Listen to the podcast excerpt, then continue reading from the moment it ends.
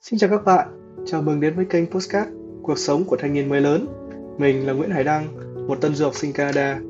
Mình mong muốn lập ra kênh Postcard này để kể về những câu chuyện hàng ngày trong cuộc sống nơi giảng đường của mình, cũng như mong muốn chia sẻ kinh nghiệm của mình đến với các bạn học sinh cũng đang có dự định du học ở Canada. Vì vậy nên đừng ngần ngại chia sẻ cho mình những khó khăn của bạn. Mình sẽ cố gắng hết sức để đưa cho bạn những kinh nghiệm của mình cũng như của các bạn du học sinh khác đang sinh sống và học tập tại Canada. Và hôm nay, trong số thứ hai của kênh Cuộc sống của thanh niên mới lớn, mình muốn chia sẻ với các bạn về cuộc sống sinh hoạt của mình trong ký túc xá trường, cũng như những trải nghiệm đầu tiên của bản thân trong khuôn viên nhà trường. Tại UBC, có rất nhiều khu dân cư và khu ký túc xá khác nhau.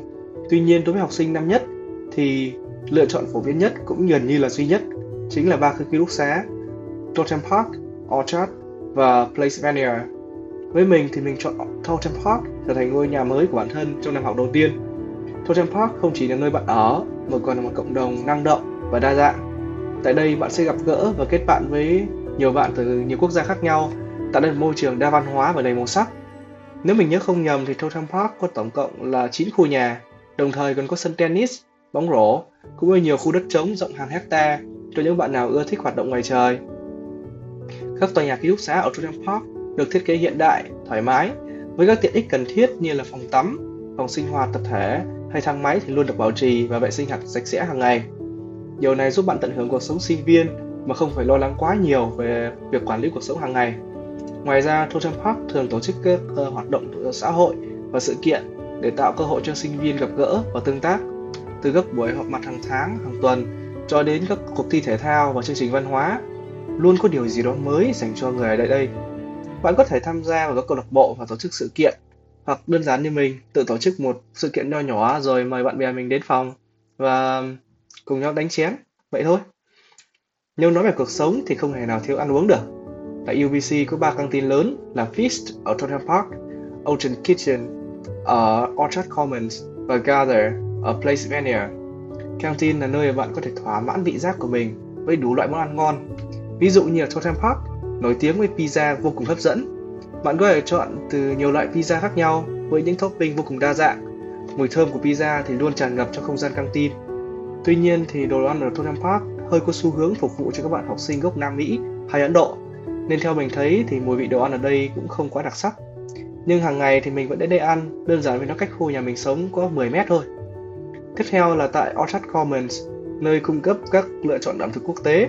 Bạn có thể thử một loại uh, các đồ ăn từ khắp nơi thế giới như là sushi ở Nhật Bản, cho đến bánh mì hay phở ở Việt Nam. Orchard Commons là một điểm đến vô cùng tuyệt vời nếu bạn muốn khám phá ẩm thực đa dạng. Bình thường thì mình không có thời gian về ký túc xá, mình thường xuyên qua bên này ăn tạm và phải công nhận là đồ ăn ở đây thì phù hợp hơn cho các bạn học sinh ở Việt Nam. Còn tại Place Venue thì theo bản thân mình thấy cũng không có điểm gì quá đặc biệt, có phần hơi thua kém so với hai căng tin còn lại. Để thưởng thức đồ ăn ở cả ba căng tin trên thì bạn chỉ cần đăng ký gói ăn cơm dành cho sinh viên năm nhất trên trang web của nhà trường và đương nhiên là phải nhớ mang theo thẻ học sinh mỗi lần đi ăn, chứ đừng có như mình. Không ít lần bị bỏ đói do quên đem thẻ học sinh rồi. Ngoài cuộc sống trong ký túc xá, khuôn viên trường UBC cũng là một phần quan trọng trong trải nghiệm sinh viên của mình. Với hàng trăm mẫu cây cỏ và kiến trúc độc đáo, khuôn viên này thực sự là một nơi tuyệt vời để thư giãn và khám phá. Khuôn viên UBC rộng lớn và đa dạng, một trong những điểm nổi bật chắc phải kể đến khu vườn thực nghiệm Botanical Garden, nơi có hơn 8.000 loài thực vật từ khắp nơi trên thế giới hoặc bạn có thể đi dạo trong khuôn viên Nitobe Memorial Garden để tận hưởng sự tĩnh lặng và thư giãn. Nếu bạn là người yêu thể thao, UVC cũng có nhiều cơ sở thể hiện thể thao hiện đại, bao gồm bể bơi, sân bóng đá, sân tennis, sân cầu lông hay sân golf. Bạn có thể tham gia các lớp học yoga ngoài trời hoặc đạp xe đường dài trên các đường dẫn xuyên rừng. Tiếp tục khám phá khuôn viên trường thì bạn có thể thấy nhiều nơi thú vị như là Museum of Anthropology nơi bạn có thể khám phá sự ờ, về lịch sử và văn hóa của người dân tộc bản địa ở Canada. Hoặc bạn có thể tìm hiểu thêm về các dự án nghiên cứu tại UBC, tại các thư viện và trung tâm nghiên cứu. Giống như lần đầu tiên mình đến tòa nhà Earth and Science Building, mình đã bị choáng khi mà lơ lửng trên đầu là bộ xương hoàn chỉnh của loài khủng long Elamosaurus, một chi thần ăn cổ đại sống ở vùng biển Bắc Mỹ tại Kỷ Vân Trắng.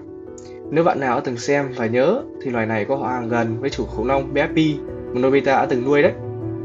Nếu đến UBC thì một trong những điều bạn nên thử đó chính là đến những bãi biển ở đây. Trong khuôn viên trường UBC có hai bãi biển khá là nổi tiếng là Great Beach và Tower Beach. Cả Great Beach và Tower Beach tại UBC đều có những điểm đáng lưu ý mà bạn nên biết trước khi đến.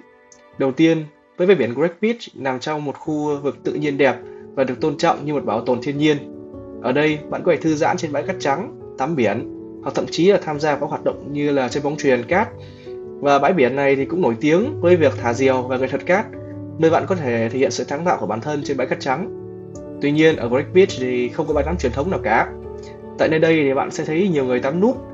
Điều này có nghĩa là bạn cần phải chuẩn bị tinh thần và tôn trọng quy tắc cũng như chuẩn mực ở bãi biển nơi này. Nếu bạn không thoải mái với việc này thì hãy xem xét các bãi biển khác ở Vancouver. Đồng thời thì Great Beach có đường xuống khá là khó khăn. Để vào Great Beach, bạn phải đi bộ xuống một con dốc với hàng trăm bậc ờ, thang khác nhau. Như mình, lần đầu tiên đến đã hoàn toàn bị sốc. Một phần là do phải leo bộ hàng trăm mét cầu thang, một phần khác thì là do lần đầu tiên trong đời nhìn thấy con người khỏa thân trước mặt mình. Điều này khiến cho bản thân mình khá ám ảnh trong nhiều ngày liền. Bãi biển còn lại thì là Tower Beach, nơi có một cái lối vào riêng dành cho du khách giúp họ có thể dễ dàng xuống máy tắm mà không phải đi qua nhiều con đường khác nhau trong khuôn viên UBC. Và Tower Beach thường được xem là an toàn hơn so với Wake Beach. Nó không có quy tắc tắm uh, nút như là ở Great Beach, vì vậy bạn có thể tận hưởng một trải nghiệm biển thông thường tại Tower Beach. Ngoài ra thì phải luôn chú ý đến các biển hiệu cảnh báo và hướng dẫn của bãi biển để đảm bảo an toàn khi tắm biển và thư giãn. Đặc biệt với những biển bão về các loài động vật nguy hiểm tại đây. Được như mình trong một lần dạo chơi gần biển Great, mình có một ờ, thấy một chú cá mập ở đằng xa xa, nhưng vẫn cố tình lại gần để quan sát nó. May là nó chỉ là cá mập con thôi nên là nó cũng không mang đến cho mình nguy hiểm gì cả. Và vừa rồi là toàn bộ những điều mà mình muốn chia sẻ trong tập postcard ngày hôm nay. Cảm ơn các bạn thính giả đã nghe. Hãy tiếp tục theo dõi kênh Cuộc sống của thanh niên mới lớn và đừng quên chia sẻ postcard này với những bạn ờ, của các bạn nếu họ cũng chuẩn bị bước vào cuộc hành trình đại học của họ tại UBC. Hẹn gặp lại trong các tập postcard tiếp theo.